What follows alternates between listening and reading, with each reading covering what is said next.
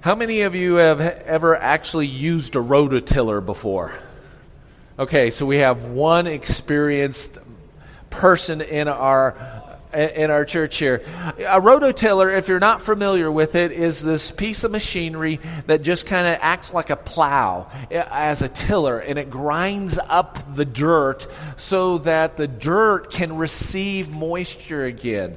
You know, sometimes we have flash floods in the desert because the ground is so baked, so hard, that when all that water comes, it can't absorb into the ground and it just rushes down the arroyo. And a rototiller is one of those things that you can use in your garden or in farmland and grind up that soil. Today we're going to look at a rototiller that is for your heart because the passage that we're going to talk about today is a heart issue. And I hope you have your Bibles with you. I need you to turn to Mark chapter 4. We took a little break from Mark uh, and we did a Christmas little series, and now we're in Mark chapter 4, verses 1 through 20. And I am going to read a few verses and then we'll elaborate and then we'll jump back into it. I'm reading out of the English Standard Version today, and it reads this way beginning at verse 1 Again, that is Jesus, he began to teach beside the sea, or the lake uh, of Galilee, and a very large crowd gathered around him. So they got into a boat and sat in it on the sea, and the whole crowd was beside the sea on the land. Verse 2 and he was teaching them many things in what's that word? What does your version say?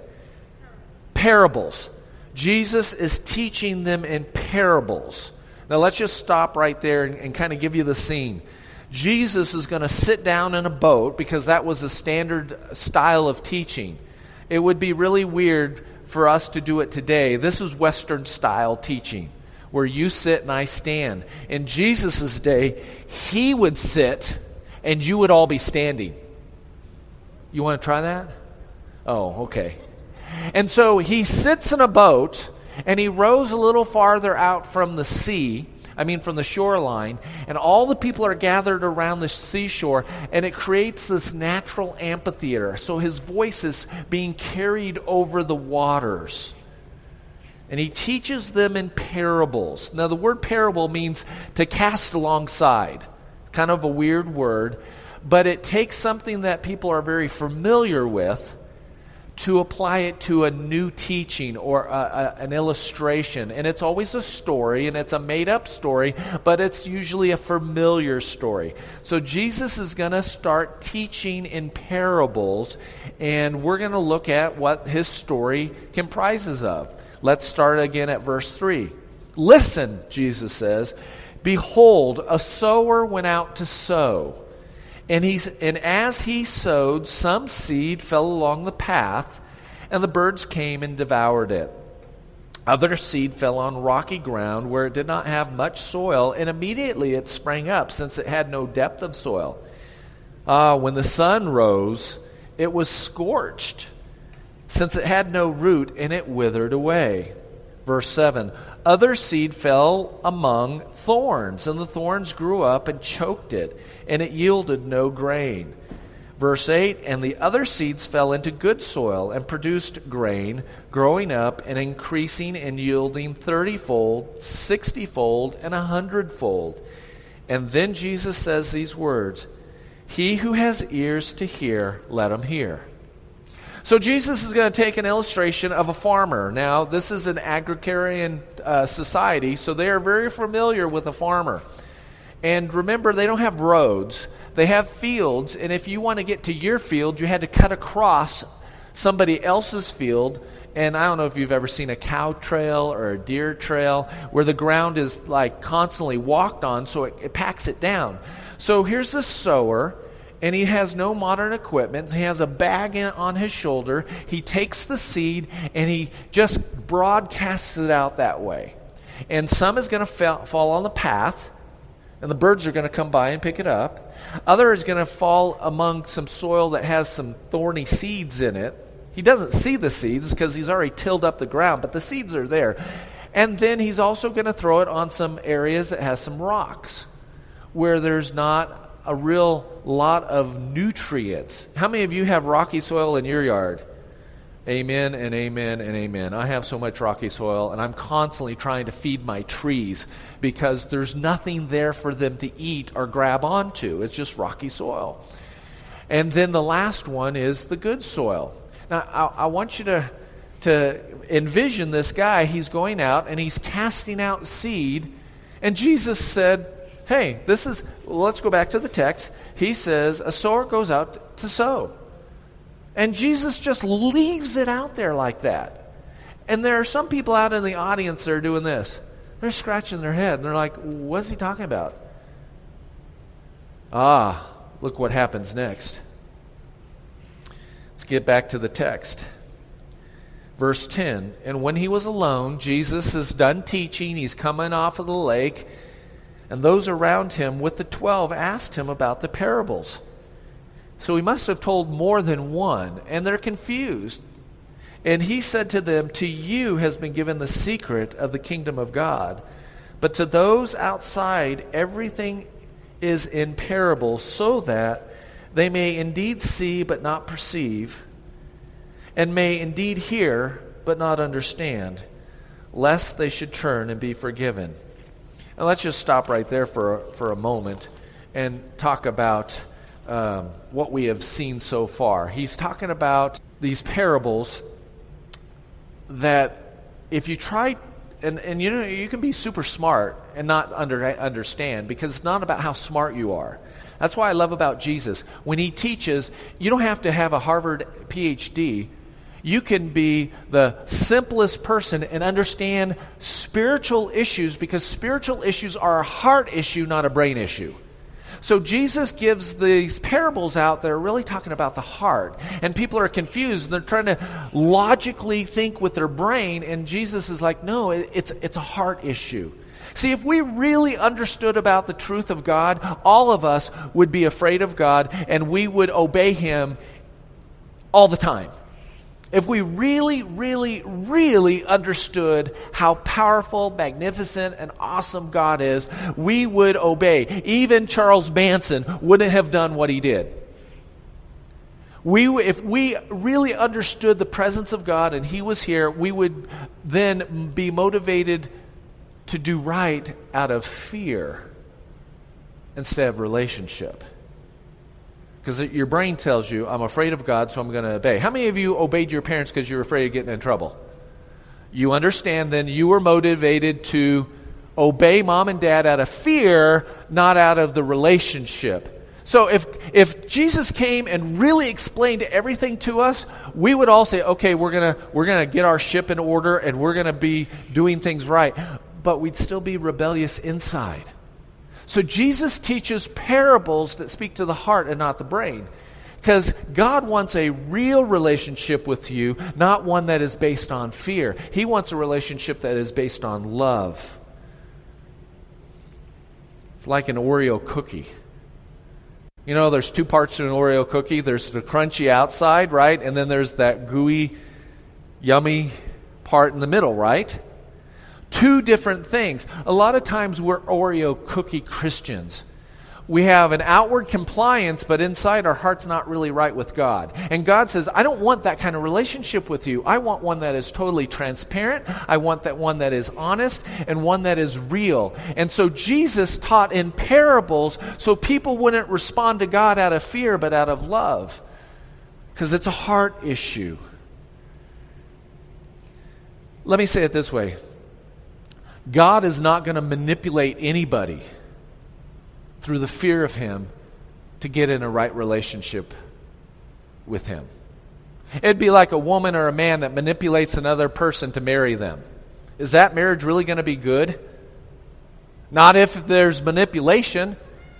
I have heard of stories about a woman that comes to a man and says, I'm pregnant. And they say, okay, we're going to do the honorable thing, and they go get married. And then the woman says, I was never pregnant. What happened? Manipulation.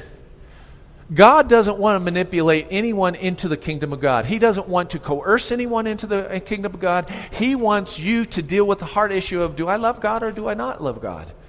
Do I want to be invited back into the garden and want to stay in the garden with God and have fellowship with Him for the rest of my life, or do I not? And then Jesus tells this parable. And then he's going to go on and explain it. Look at verse 13. He says this Do you not understand this parable? How then will you understand all the parables? The sower sows the word. He's talking about the word of God. He's talking about the gospel. He's talking about the invitation to come and be with God again. And these are the ones along the path where the word is sown. And when they hear, Satan immediately comes and takes away the word that was sown in them. Very first fill in the blank. Three kind of hearts. First one is the hard heart. First of all, let me tell you this. And I want this to be really clear, okay? You are not born with a one of the type of these hearts. God doesn't say, well, I'm going to give Lawrence a hard heart. I'm going to give Eloise a rocky heart. We're going to give Tammy a shallow, rocky heart. We're going to give Jada a great heart. And we're going to give Heather a thorny heart. God doesn't determine the kind of heart. Actually, in the field that Jesus was, ta- all, the, all the soil was the same. It was added to the, to the soil. That's what was added to one heart. Rocks were added to another heart thorns, thistles, goat heads were put in another heart. Another heart was kind of free of that. All the soil's the same, folks.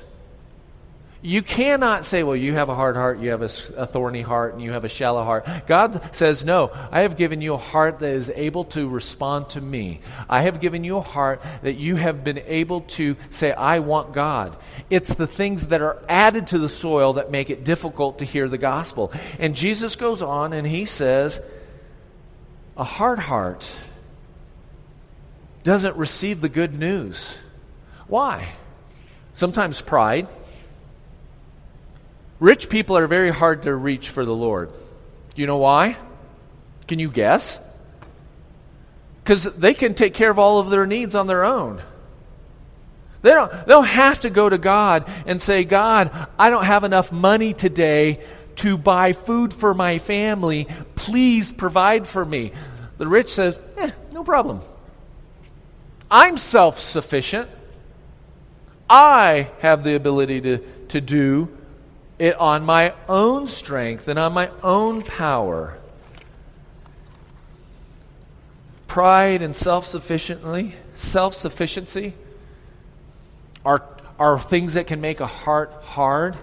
Ideas can make a heart hard. Like, what does that mean? How do ideas make a heart hard? Well, if you are taught that evolution is, is true and factual and, and all that, then you have to come to the logical conclusion that you're an accident, you have no purpose and no value in this life. After all, you're just an accident. It just happened randomly. It happened by chance. It happened by. So you really have no value. And if you have no value, then you know what? You have no value. And you have no value. So I can do whatever I want to you. How many of you have been horrified about what happened in Chicago this week? You know what I'm talking about?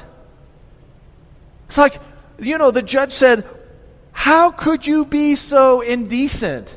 Like, where's your moral compass? If you believe this idea, then why not? See, ideas have consequences.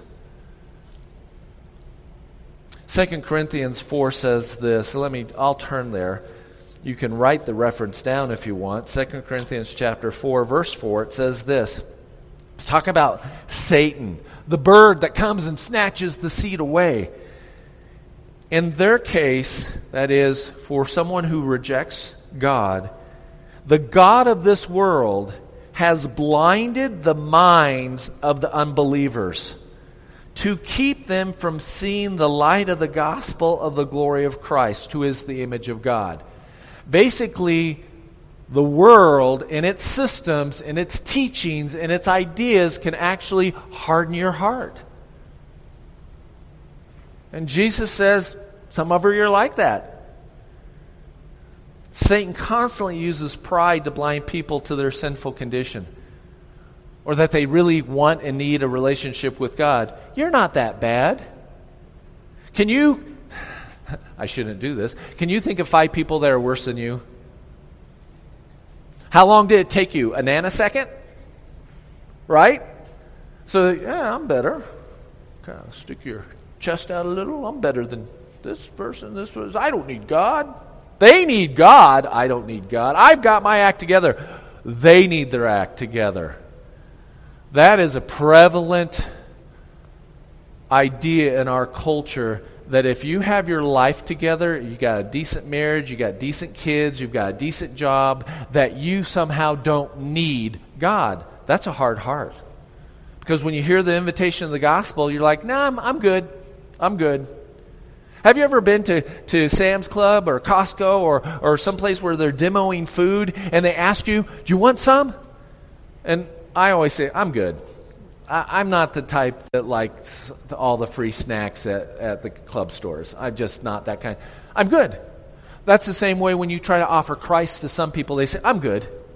I mean, we're a brand new church. Your goal this year is to constantly be asking your friends, family, neighbors to come to church. Come hear the good news about Jesus. And you're going to be rejected. You're going to have some that say, I'm good. I don't need church. That's a hard heart. Well, let's go on to the next heart. Verse 16 says this And these are the ones sown on the rocky ground. That, where, that's where that, that shallow ground is. The ones who, when they hear the word, immediately receive it with joy, but they have no root in themselves and they endure for a while. Then, when tribulation or persecution arises on account of the word, immediately they fall away.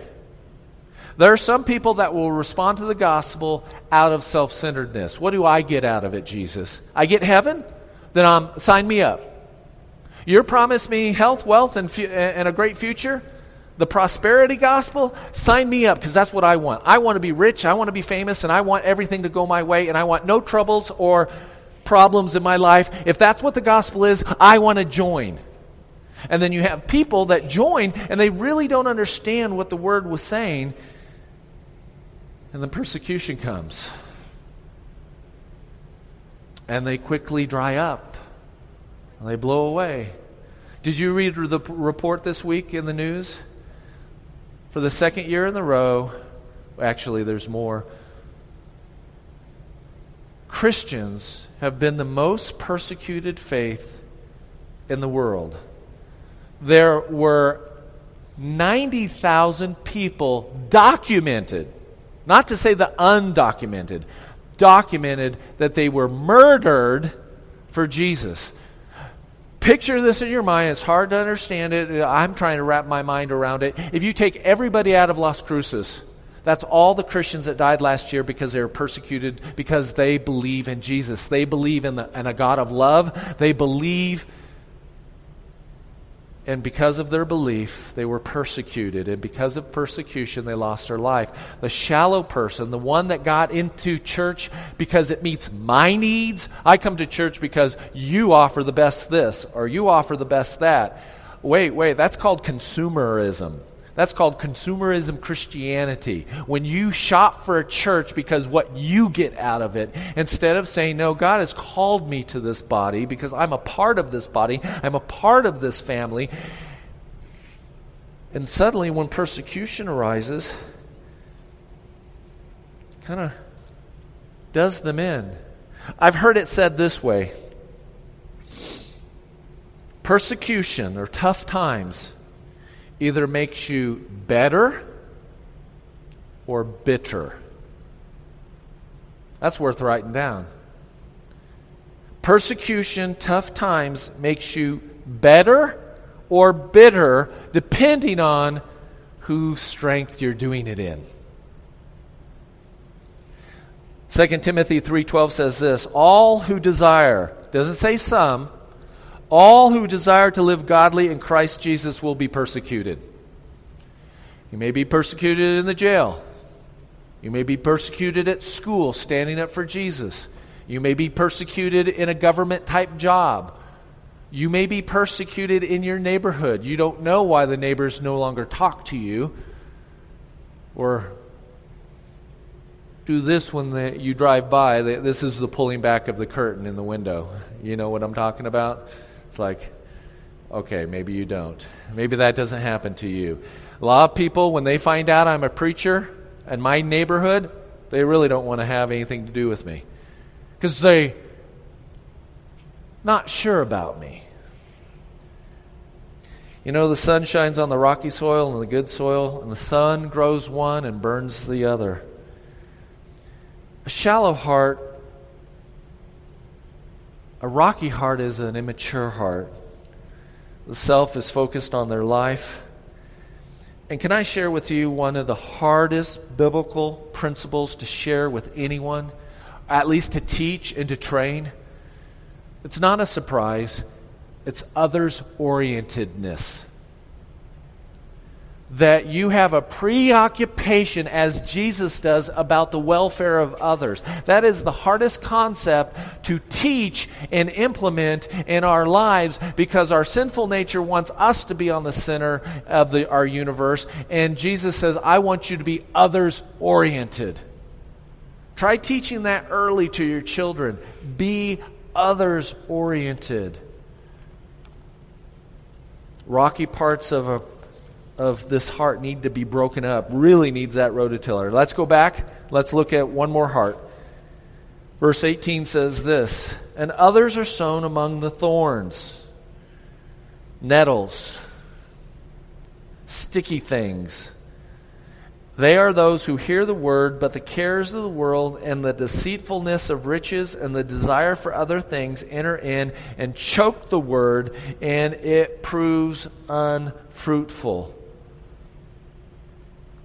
The dis- worries of life, the deceitfulness of wealth, power of money, self reliance, desire for other things are thorns that will choke out victory and maturity um, you know what happens, don't you, when you have a weed next to a plant? Brock, Ian, do you know what happens? Both root systems go down and they are fighting for the same water. And they are fighting for the same nutrients. And when we have thorns and thistles and goat heads in our life and we don't do anything about it, they're going to suck the energy away from your walk with Christ. Your mind's going to be preoccupied with those things and the pursuit of those things instead of being focused in on Jesus. That's what happens to the thorns. Is it wrong to have a nice house? No. Is it wrong to go on a vacation? No. Is it wrong to have clothes that fit you and look nice on you? No. But when they become your idols, and they become more than what they're supposed to, suddenly they become thorns because they start draining away the nutrients and the moisture and all the other things that. I, I, have you ever seen a weed grow up and, and, and quickly spread out its, its leafage so that the plant that you want to grow can't receive sunlight? Isn't it interesting how sports has become an idol in our country? Say amen to that. Turn to your neighbor and say, Amen.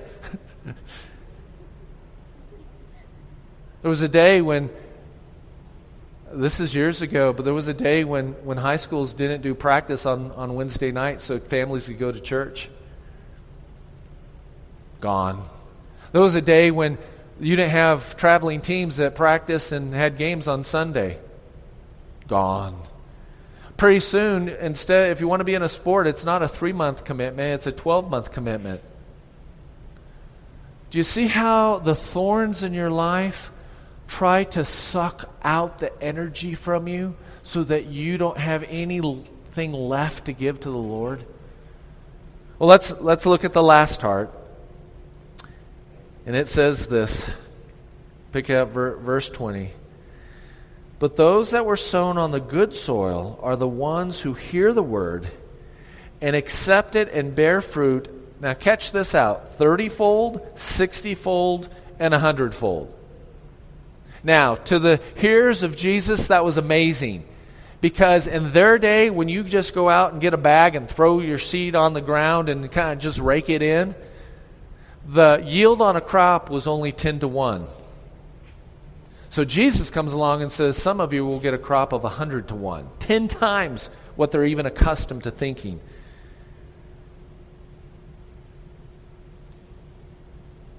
The worldly heart is invited into the kingdom but continues to stuff the things of this world in them instead of Jesus. It's junk food, no nutritional value, empty calories. And then Jesus comes along and says, But the good heart, the receptive heart, is sincere, it's a surrendered heart, it's a heart that's broken in its humility of its own sin and it looks for Jesus for help, and then it bears fruit. You know what the, the last soil is? Is a self examined life. You know what I'm doing in my yard? I'm trying to take the rocks away. And I'm trying to put good soil in so my trees have a chance of growing. And if those little goat heads start up, I get out my little hoe and I just start hoeing because I examine my yard to try to take care of the rocky soil, the weedy soil, and the soil that, that just is um, hard, and, and breaking it up so it can receive moisture. A receptive heart is a heart that examines itself. You have your own rototiller. Do you realize that? You have your own rototiller for your own heart. And you go through and you say, Do I have some rocks I need to deal with? Do I have some thorns that I need to deal with? Do I have some really hard areas of my heart that really need to be worked on? Some of you have anger issues. And you get so angry. And God is saying, Take a rototiller to that. Break up that anger. Give it over to Him. Some of you have a vice because we all have a vice. We just do we just always go to this for our comfort or we go to this in our thinking and God says, "Let's get rid of that." And here's the good news. When we start to respond to taking out the bad things in the soil, we start growing incredible fruit. That's good news. You're not locked into any of these soils. You get to choose what soil you want to be. I've heard it taught, well, no, you're, you're going to be that soil. No, you can be the receptive soil. Isn't that exciting? 2017, if you believe, because it's come down to faith, you are going to be a different person than you are today at the end of the year. I'm excited about that. I'm excited that God isn't finished with me and He's not finished with you. And Jesus gives this parable and he says, You guys, you got some areas of your heart that need some work on. Let me help you. Become the man or woman that I want you to be. And yeah, you may have to pull out a weed or two, and you have to pick up some heavy rocks. That's going to be difficult. You might have to forgive somebody in your life that did you wrong a long time ago. But when you do, it breaks up that fallow ground, and you can receive that moisture to grow. In a moment, we're going to receive communion. And a time that is very reflective, it's a time that's celebratory. I want you to think and ask the Lord. Don't ask me. Ask the Lord, Lord, my heart. Can you show me the weedy area? And can you show me the hard heartedness that I have towards certain people? And, and can you show me where I'm shallow and I need to grow up? You know, the first day that you laugh at yourself is the first day you start growing up. Did you know that? If you don't take yourself so seriously, then you can actually start growing up. And when we serve communion, it's the Lord's table, it's the Lord's supper, and those emblems, the bread and the juice. And he is saying, I love you. And your response back to him has to be from the heart. It's not out of an Oreo cookie, it's not out of fear. It is out of a father who is gentle to you and loves you and wants the best for you. Let's pray. Father God, I thank you for this parable. And I thank you for the good news that we all can have receptive hearts. And Lord, thank you for pointing out the areas in our life that, that need your touch. And it's not that you're condemning us because your word says there's no condemnation for those that are in Christ Jesus. But you want to change us. You want to grow us. You want us to be different. And we just want to say thank you. As we take the juice and we take the bread, may you speak to our hearts and may we speak to you. Help us to examine our lives so that you can have your way with us. In the name of Jesus, I pray. Amen.